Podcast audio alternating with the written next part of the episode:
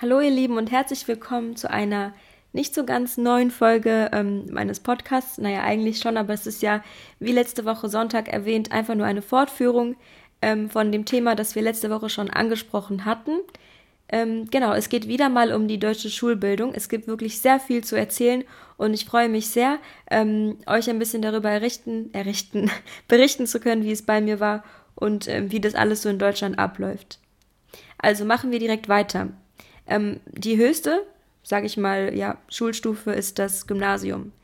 Nach der 10. Klasse hat man erstmal ähm, keinen Abschluss. Danach wäre es am besten, sein Abitur zu machen. Also bei uns war das so, dass wir dann freiwillig die Option hatten, ähm, unseren Realschulabschluss zu machen, falls wir das Abitur nicht bestehen werden. Und das haben eigentlich auch die meisten von uns angenommen und haben dann den Realschulabschluss gemacht. Also viele haben auch nicht wirklich gelernt. Ähm, es ging dabei auch nicht um die Note, sondern einfach nur diesen Abschluss zu haben. Ich habe das auch gemacht und ich finde es eigentlich eine sehr, sehr gute Idee. Meistens kann man für sein Abitur auch auf derselben Schule bleiben, wenn man davor schon auf dem Gymnasium war und man hat teilweise sogar auch noch die gleichen Lehrer. Ähm, für viele kann das Gymnasium sehr hart sein, wie auch zum Beispiel für mich, ähm, denn man lernt wirklich sehr viel in sehr kurzer Zeit, man hat viele Hausaufgaben und teilweise von 8 bis 16 Uhr Unterricht und oft ist es einfach sehr schwer mitzuhalten.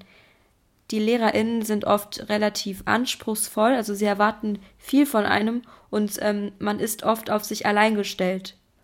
Damals, als ich noch zur Schule ging, also bis 2017, gab es noch G8. Das ist ein Konzept, dass man nicht bis zur 10., sondern nur bis zur 9. Klasse auf dem Gymnasium ist und dann direkt in die 11. Klasse kommt dass man also eine Klasse quasi überspringt.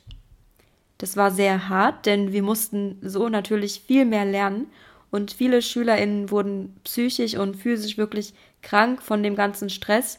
Und ähm, ich glaube aber, dass der Jahrgang nach mir dann der letzte war, ähm, der G8 hatte. Und ähm, genau, jetzt ist man einfach nur ganz normal bis zur 10. Klasse auf dem Gymnasium, was ich persönlich viel besser finde. Also am Ende ist man dann ein bisschen später also ein Jahr später mit der Schule fertig, aber ähm, man hat dazwischen halt einfach auch Zeit, ähm, seine Jugend zu genießen, was jetzt mit G8 nicht unbedingt immer der Fall war.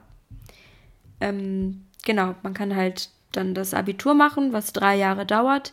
In meinem Bundesland, also in Hessen, war es so, dass man sich zwei Leistungskurse aussucht, oder ist es immer noch so. Ähm, bei mir waren das Englisch und Deutsch.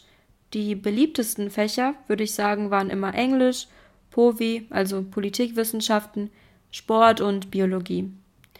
Nach der 10. Klasse darf man dann einen Kurs abwählen, aber keine Hauptfächer, also nicht Mathe, Englisch oder Deutsch. Bei mir war das dann sofort Physik, denn ähm, dieses Fach fand ich damals einfach ganz, ganz schrecklich. Und nach der 11. Klasse kann man dann noch zwei Fächer abwählen, was bei mir Französisch war und Chemie. Ich habe Französisch wirklich sehr geliebt, jedoch waren die LehrerInnen alle sehr, sehr nervig und wirklich einfach nicht so gut. Und da hatte ich einfach keine Lust mehr auf dieses Fach. Auf die Sprache natürlich, aber leider nicht mehr auf das Fach.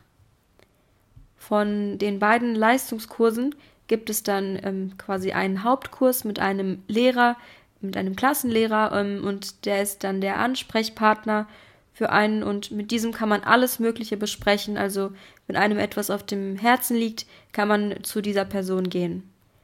Und mit diesem Kurs macht man am Ende dann auch eine Abi-Fahrt, also wie eine Klassenfahrt als Abschluss.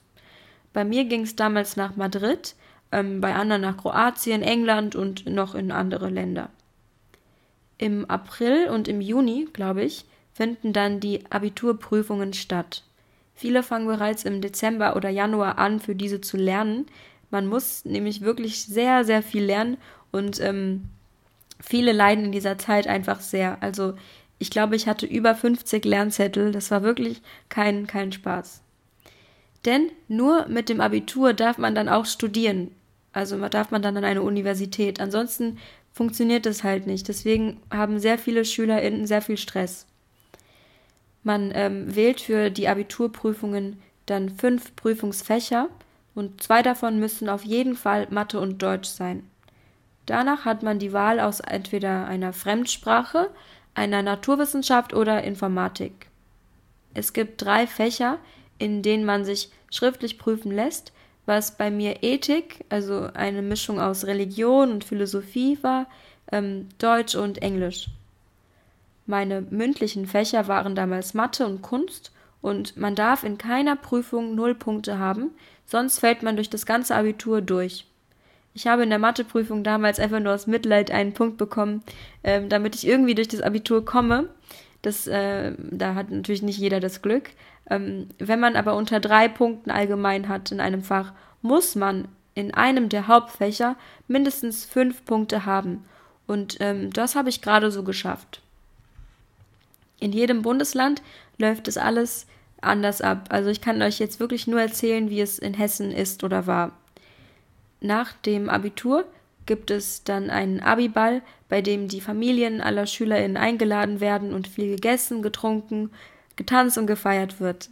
Ah, und übrigens, während dieser ähm, Abi-Prüfungszeit ähm, ist es in Hessen zumindest so, dass man, ähm, also jeder, der sich prüfen lässt, nicht jeder, aber die meisten, ein ähm, Abi-Plakat bekommt von der Familie oder von Freunden und dann steht da drauf, viel Glück, Jenny, bei deinen Fächern. Irgendwie sowas.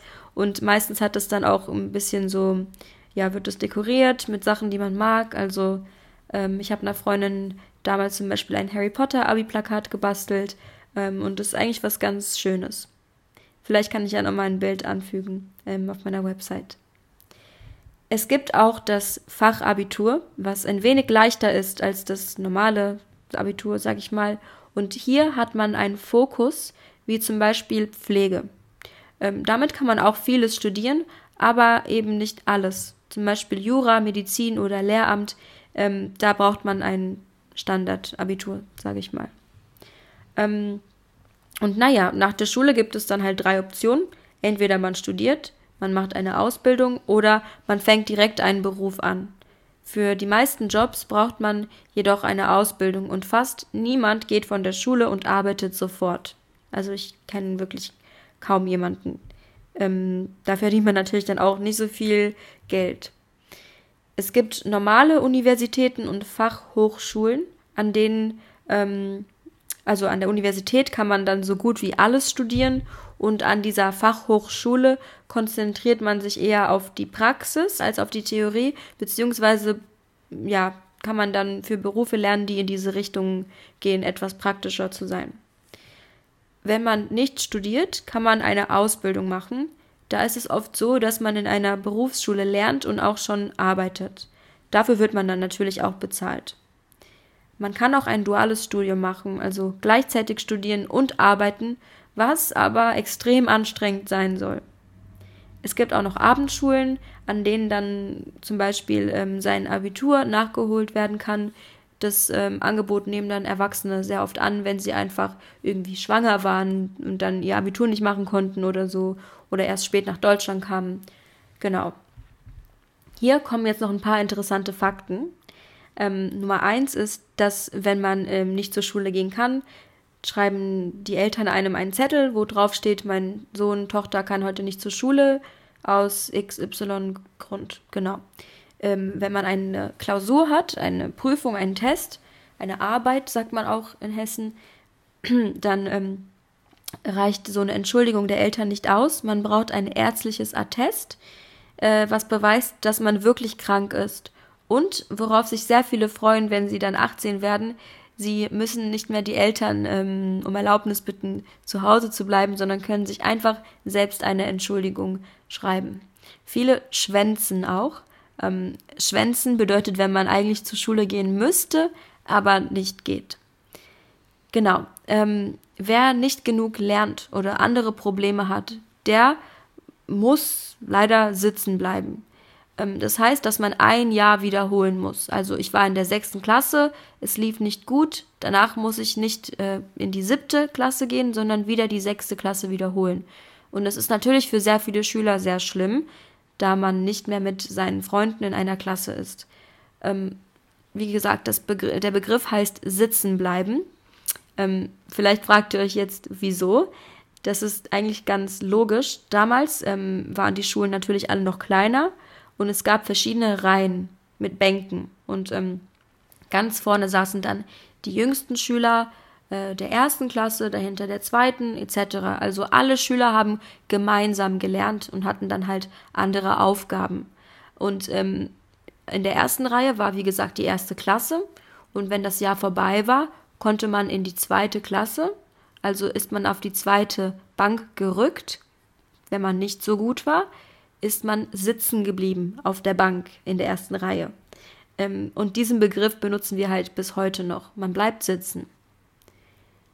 Letztes Jahr, also Fakt Nummer drei, ähm, waren 45 Prozent aller SchülerInnen in Hessen auf einem Gymnasium, 21 Prozent auf einer Realschule, 19 Prozent auf einer integrierten Gesamtschule, 8,5 Prozent auf einer Hauptschule und 4 Prozent auf Förderschulen.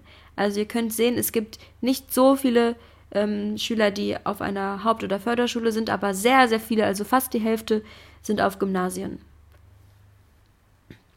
Letztes Jahr bestanden rund 4% aller Abiturientinnen ihr, Abitur nicht. Ähm, also gar nicht so eine hohe Zahl, würde ich sagen. Ähm, Fakt 5 ist, ähm, man sagt, dass die Schulen und das Abitur in Bayern und in äh, Baden-Württemberg am schwersten sein sollen und in Thüringen und Sachsen am leichtesten.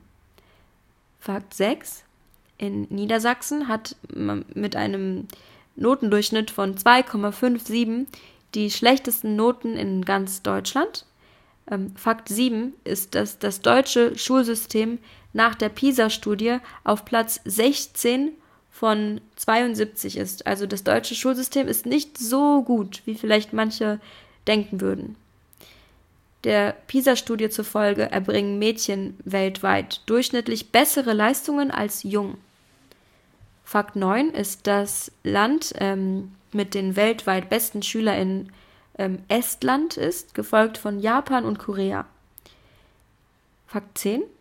Die Hauptschulen sollen abgeschafft werden und diese äh, gibt es dann einfach kaum noch. Fakt 11. Die Lehrer entscheiden in der Grundschule, auf welchen Schulzweig die Schüler gehen sollen. Es gibt also keine Empfehlungen. Doch, es gibt Empfehlungen. es gibt Empfehlungen, genau. Aber das letzte Wort haben dann ähm, trotzdem die Eltern. Die Eltern können dann am Ende entscheiden, auf welchen Schulzweck ähm, das eigene Kind gehen soll. Meine Lehrerin zum Beispiel, ähm, sie empfahl mir äh, damals, auf eine Realschule zu gehen und meine Eltern schickten mich auf ein Gymnasium, was aber am Ende dann trotzdem ganz gut war. Und ich wollte noch ansprechen, dass ähm, ja, ich würde sagen, der Fremdsprachenunterricht schon ganz gut sein kann in Deutschland, vor allem Englisch. Aber in Französisch ist es leider oft so, dass ähm, viele Schüler sagen, sie waren sieben Jahre lang im Französischunterricht und können heute kein Wort mehr. Einerseits muss man natürlich die Sprache frisch und aktuell halten. Andererseits würde ich schon sagen, dass viele Lehrer ähm, einfach nicht so gut sind im Französischunterricht. Und ja, ich finde das eigentlich ganz schade. So, ich hoffe, dass ich alle wichtigsten Punkte einbringen konnte. Ich hätte wirklich mal Lust auf eine Diskussion über das deutsche Schulsystem, da es wirklich für viel Kritik sorgt. Aber gut, ich hoffe, ihr konntet natürlich wieder was mitnehmen und dann sehe ich euch nächste Woche wieder bei einer neuen Folge von Alles in Butter. Macht's gut.